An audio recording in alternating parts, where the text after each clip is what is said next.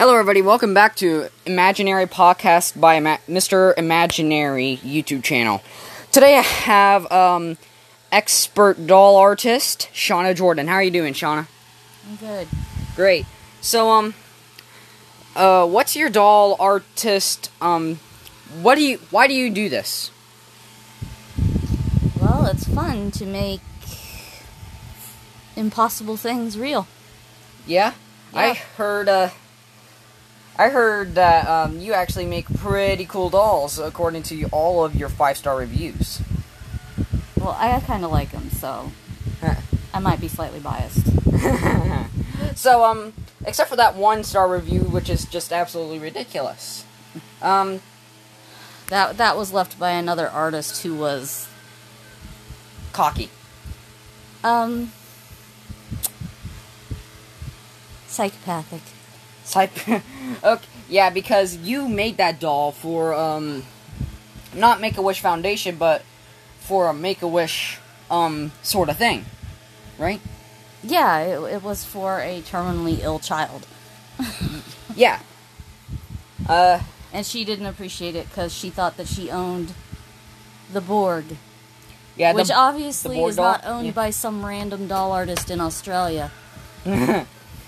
But yeah, um, other than that one artist that says, hey, she actually bought this, she's a faker, she's actually not a faker. I actually watched her make that doll.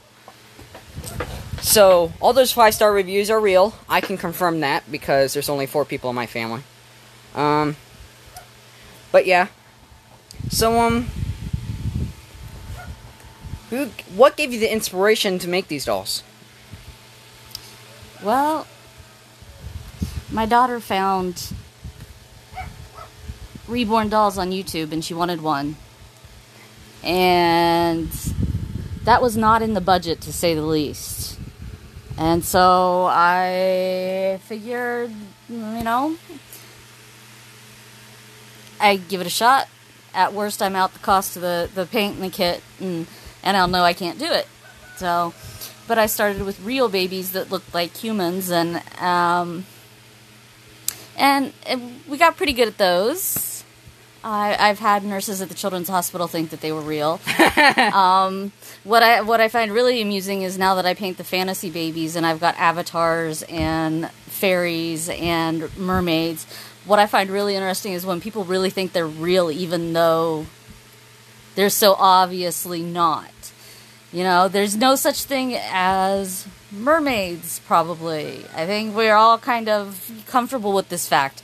But I had some woman ask me at one point how old the mermaid was. I've had them ask me what we feed the werewolves. Um, I, I had one threaten to call children's services because I painted zebra stripes on the one baby, which I thought was kind of amusing because even if I had painted zebra stripes on a toddler, which I think, you know, personally, I've never f- known a toddler that would hold still long enough for you to paint zebra stripes all over them. That's the first problem with this theory. And the second problem is even if you found a toddler that would hold still for that long and let you paint zebra stripes all over them, why would that need to go to children's services? Like, I mean, no, I'm not going to paint my children all over with zebra stripes, but if somebody else did, I'd just go, You're slightly strange, and that would be the end of it. There's no child abuse here. Um, you know, unless you duct tape the child down in order to get them to sit still and, and paint them, but. Um, but yeah, some of the some of the fantasy ones people think that they've got makeup on or it's Halloween costume, and some of the fantasy ones they just truly believe that you know it looks so real that it's obviously got to be real. So there must be werewolves because hey, there's one right there. Yeah. So, um, you have a really, really big love for art. I heard. And, uh, acting. I heard Yes. about that. I heard you are actually, um, your kids are actually with Hullabaloo. Um, my kids do a lot of theater, some of it with uh, school uh, groups, and, and some of it with the local uh, youth theater. Um, and yeah, they do they do all sorts of fun things. Um, everything from just being in the play to doing magic, setting things on fire, hanging from the ceiling. I, we have some of the more interesting um, talents. Some of the more interesting genomes. Uh, it probably is genetic, yes. Yeah. So, um, do you have a necessarily like a favorite theater? Well, obviously, Hullabaloo's my favorite because you know that that's that's where all of our friends are, and and um, I believe you're friends with it- the it's theater. it's it's nice Um, to know who you're dealing with going in. You know, Could we take you somewhere else and audition for a different theater and and possibly you know do just fine? Yeah, that that's there's no reason we couldn't. But it's nice to know the people that you're working with and, and to know where you can help and what's off limits and, and what the rules are. There's just something to be said. And also, you know, the director at Hullabaloo is amazing and she deals very well with all the kids and their different personalities.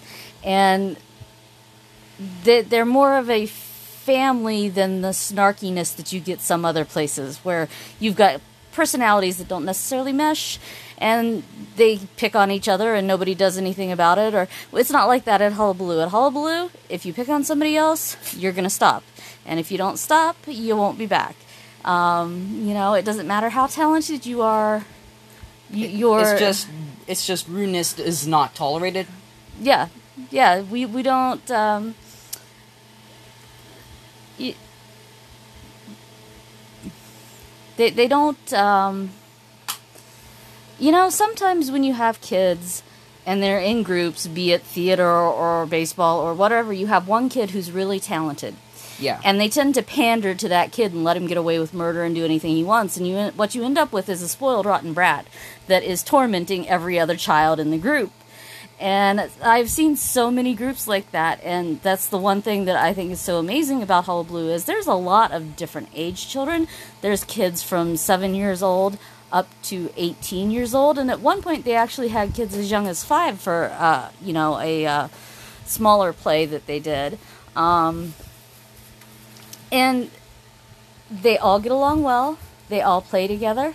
Nobody excludes anybody. Nobody. They wouldn't think of it. Okay. So, can you tell me a little more about Hullabaloo? Like, the do they do anything else other than just plays?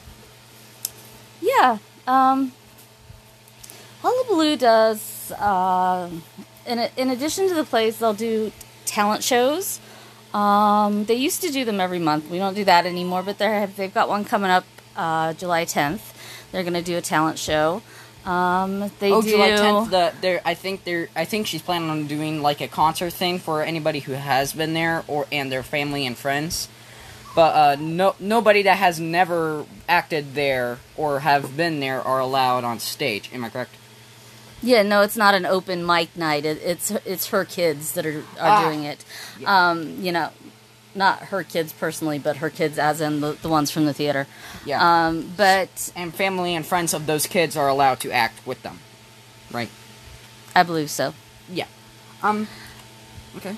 But um, she she does does do open stage nights where you anybody can come in and do uh, a talent or uh, a comedy set or play music or whatever you want to do. Um, and there's been some interesting ones up there. Uh, everything from dancers to aerialists hanging from the ceiling. Um, and then every Halloween they do the haunted house, which is a fundraiser to get money, uh, usually for costumes, and uh, that's really fun. They they for the most part it's run by the kids. So when you come into the haunted house, most of the people working are a little on the shorter side. Um,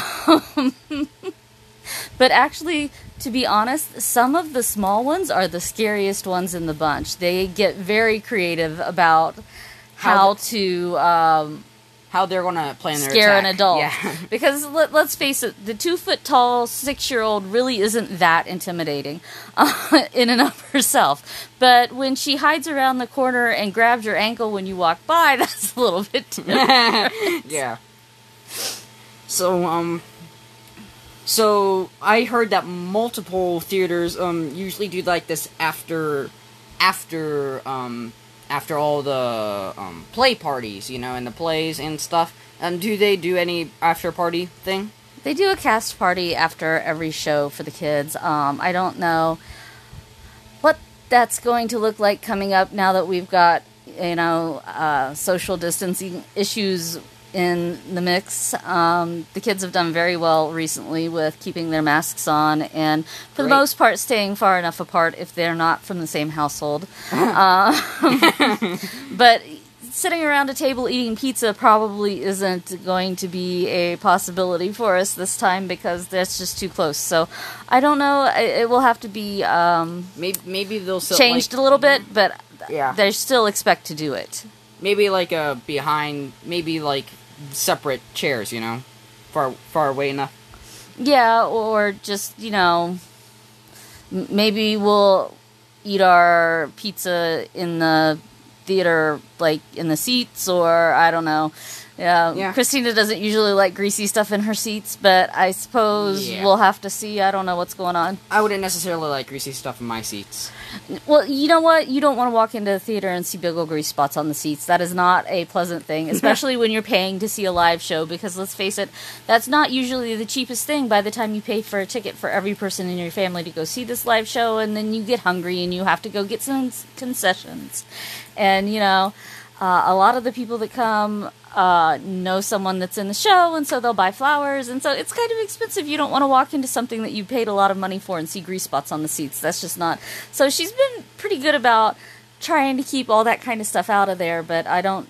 That's the biggest part of the theater is the stage and the seats. So if we're going to do the party, I don't know whether we'll have to eat something different or whether they'll, you know, put out more tables, spread them apart on the stage, or I don't know. Yeah. But we'll see. Okay, so um, so how much does it usually cost to um to see a play? Um, I'm not certain, to be honest. I don't. I, I I'm not ever the one that pays for it. If uh, if I'm sitting in the audience, uh, my husband goes and buys tickets while I'm uh, getting kids dressed in costumes. um, and you know, in all honesty, I don't get to sit through the plays that often.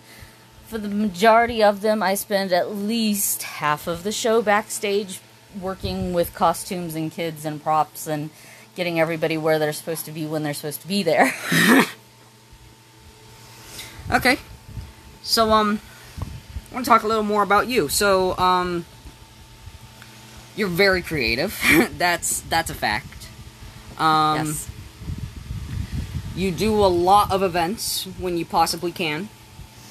Um, s- uh, usually powwows. I heard that you usually do powwows. Um, tell me a little more about that. Okay, so I guess the first thing is what is a powwow? So Okay. powwow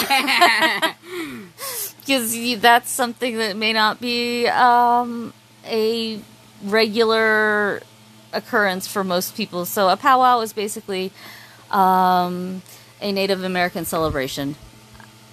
It, it depends on where you are and who's putting it on. Um, some of them are huge dance competitions with major money paid out. Some of them are dinky little backyard affairs where the drum comes and we all just come and have a big old party.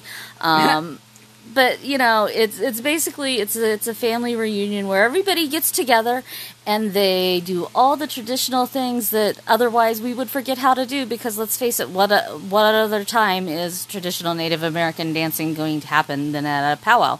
Yeah. So, um, but uh, usually, for the most part, uh, they are open to the public and people could come in and can see because a lot of people are curious. Um, you know, they don't know anything about Native American culture and they don't know anything about the drums and the dancers and, and all the different things. And, and for most people, the, their closest encounter with Native Americans is either history class or dances with wolves. And both are kind of a little on the short sighted end of the spectrum. So, you know, there's a lot going on. Native Americans are not extinct. Never have been. Thank you very much. No matter how many history teachers I've had to explain this to. Um, yes, we do still get together. Yes, we do still play the same traditional music and do the same traditional dances, and, and we do some fun things. And it's a great place for kids. Kids love to dance. Mine have been dancing since they were old enough to walk. I carried them into their first powwow, and and you know they've been there ever since. And um, so it's a great place for them. And and then a lot of them will do special stuff for the kids. They'll have candy dances or give away stuffed animals, That and it'll be tasty. a well. The, it's basically like a Native American Easter egg hunt. Ah, Okay. The the uh, the the coordinators of the powwow will go out and they'll throw candy everywhere all over the ground, and the kids will come into the circle and they'll bring their baskets or their bags or whatever, and they will dance. And when the drum stops playing music, they have to all go pick up all the candy that they can find, and they all come out of there with huge bags of candy sometimes. And lately, there have been a lot of people donating stuffed animals to uh, some of the bigger powwows. So not only are they coming out of there with huge bags of candy, they're coming out of here with giant white buffaloes under their arms. see that sounds adorable. it, it is. It's great, and the kids love it. it it's honestly they're buffaloes are usually the animals for um for Native Americans. well. You know, I like the white buffalo. I that that is something that that means a lot to me. The white buffalo is on all of my regalia when I was learning to dance. The uh, first white buffalo that had been Oh. born, and I don't know how many years that anyone knew of. Ah, Um, okay, so um I'm guessing you're Native American. yes, Okay. Not to seem rude. yeah, okay. not to seem rude, um, I, I am the biggest mutt that you will ever meet in your life. Although the older I get, the more I realize that everybody else is too. Just most of them don't realize it. We are Native American, and my kids uh, do traditional Native American dance. We're also Scottish. My daughter is a Scottish dancer. My son knows how to play Highland tenor. He played with the pipe and drum corps. I used to compete as an Irish dancer. Um, Sounds interesting. My daughter has an entire cookbook of German recipes, and our diet is decidedly German most days. And in all honesty, when you come down to it, I can only come up with three or four countries that we don't have ancestors from, so So you're pretty much everything except for those three or four countries. pretty much everything, yeah. Um, there is a lot of Native American in our, our family history, and uh, there are actually multiple tribes, um, which some people look at you kind of funny about, but in all honesty, once society, as, as a modern society, started to happen, they were mixed an awful lot. So I really don't think that Ah. it should be that surprising that there are people that are multiple tribes. Um, because we were all sent to the same Indian schools and to the same reservations, and yeah, they tried to keep them apart to some degree, but there, there was always a, a lot of the together. And even now, when you go to powwow, most powwows are intertribal, which means that you are welcome no matter what tribe you're from. It doesn't matter if you're Sioux or Shoshone or Cherokee or it, anybody is welcome, and you're welcome even if you're not Indian. And um, there are certain things that you're not allowed to do if you're not Indian or if you're not a traditional dancer, if you don't know the old ways. Yeah. But you are allowed to stay and watch, and, and as long as you are respectful, anyone is welcome. It really doesn't matter where you're from or, or who you're with. Okay, so um, spoiler alert, guys. I'm actually her son. okay, okay, guys. The people that listen to the podcast, I'm actually her son. So yes, I have told people that I'm mostly everything, including probably Asian. And people are like, and my bullies. I have a lot of bullies. My bullies are like, um, so you, so what does cat taste like, and what does dog taste like? I'm like, no. I don't No. know. I haven't licked mine recently. Yeah, but Do you lick yours? That's weird. I mean, I know Yeah, I'm but, strange, like- but that seems weird to me. sure, I'm somewhat Asian. That doesn't mean I eat cat and dog, okay? So, sure, I'm part Asian, but that doesn't mean I eat Asian. Sure, I like Chinese. Sure, I like Chinese food, but not that Chinese Well, food. big difference between being ancestrally from a place and being raised in that place. You know, I there are a lot of people who have been American for a lot of generations that didn't do a lot of mixing with outside groups, so they still look like they're totally Korean. but at the end of the day, they were raised in America and they are about as American as you can get. Now, they may know traditional dances, traditional recipes, they may have family traditions that came from Korea, but they weren't raised there. It's not like um, I used to live next door to a couple of little girls who were born in Korea. Oh, and they yeah. were adopted by the lady that lived next door to us, and they were wonderful girls, but they were terrified of dogs. Yeah. Now, not everybody who's from who ha- is ancestrally from Korea is terrified of dogs, right? That's mm-hmm. just not something that is. But they were terrified of dogs because they grew up in Korea in a poor neighborhood where packs of dogs would steal children to and take them off to eat them. Mm-hmm. And so adults always told all the kids, don't go near the dogs, hide if the dogs come, don't let the dogs in. And they were terrified. Their version of a dog was the evil, hungry pack animal that was desperate enough to be eating people. And that's the big difference. They are Korean, raised in Korea, and raised in this environment where that is what they grew up with versus we're Korean, but we were raised in America. We don't care anything about dogs other than the one next door is kind of cute and we think we should go pet it. Yeah. Um, you know, and so all this ridiculousness about oh, if you're if you're Chinese, you must eat cats. Yeah. Well, that's just dumb. Anyway, thank you for speaking with me, Shauna Jordan. It was nice talking to you. You too. All right. I'm gonna shake your hand. That's all right. You live in my house. Good point. Anyway, next time, next on our next podcast, we will be uh, we will be interviewing James Jordan, professional IT technician at Integrated Protection Services in the Columbus branch. Thank you. Now, an Irish song is going to play because you know Shauna requested it. So, see you guys later on the next um, podcast. Bye.